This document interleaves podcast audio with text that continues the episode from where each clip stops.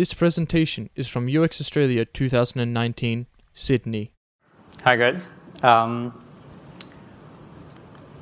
last week, I read this article which was titled Best Designers Are Business Strategists by Benek Lisefski. He says that great designers not only deliver on design, but also push towards business outcomes. And I agree with him. He's not the only one saying this. There are countless other articles written about it. And we've been talking about this recently quite a lot. In fact, quick show of hands. How many of you, as designers, want to be included in business decisions? Almost all of you. Now, how many of you feel confident about having business conversations? Dwindling confidence there? I asked the same question to about 30 designers um, last week in a survey that I did. Almost all of them said that they want to be involved, but a shocking 70% of them said that they find it challenging to be a part of business conversations. So, my question to all of you and to all these designers is what's stopping you? My name is Mayuresh, and over the next few minutes, I'm going to try and answer this question. My journey of trying to answer this question started when I moved to Sydney about a year ago, and I joined the experience design team at BCG Digital Ventures.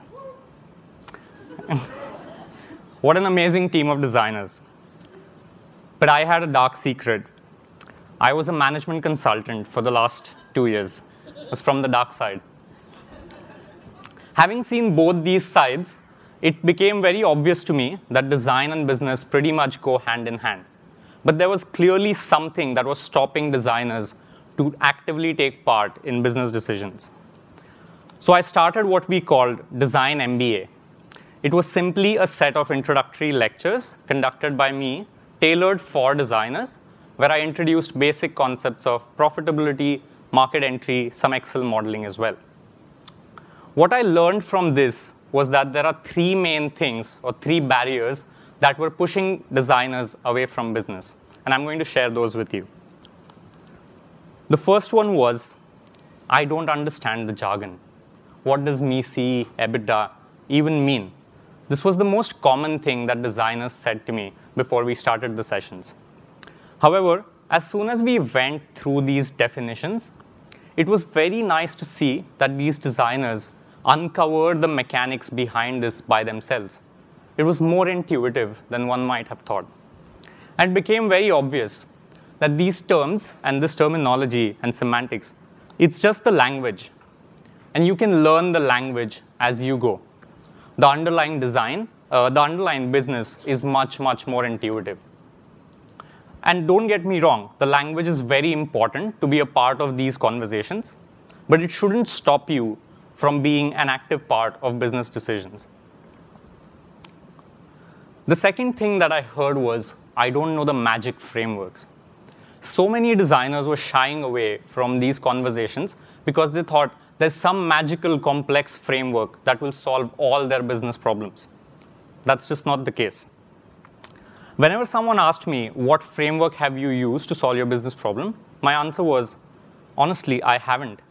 I just broke the problem down into smaller chunks and then solved each of those, and then the larger problem got solved. And then it became very clear you don't always need a framework to solve a problem.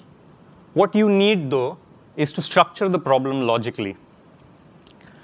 Looking for a framework all the time is exactly like doing all the research, uncovering all the frictions, but then using a generic template to design your solution. And frameworks, they might help you because they might increase your speed or make you more exhaustive, but it's not something that is very, very critical. What is critical, however, is the logical structuring. And as designers, you're already trained and very capable of structuring problems logically. And the third thing, and the last thing that I heard, was business is all about money. It's just money, money, money. And that's just not true, right? Some of us may not be interested in the financial or commercial aspects of things. We might not be good at it. And that's completely fine. because business is not all about money. It's all about impact. And sure, financial impact is one of the critical parts of a business decision outcomes. But there are other types of impact that are impacts that are more important holistically. So market impact, user impact, organizational impact, or effects on the society and environment. All of these are quite critical.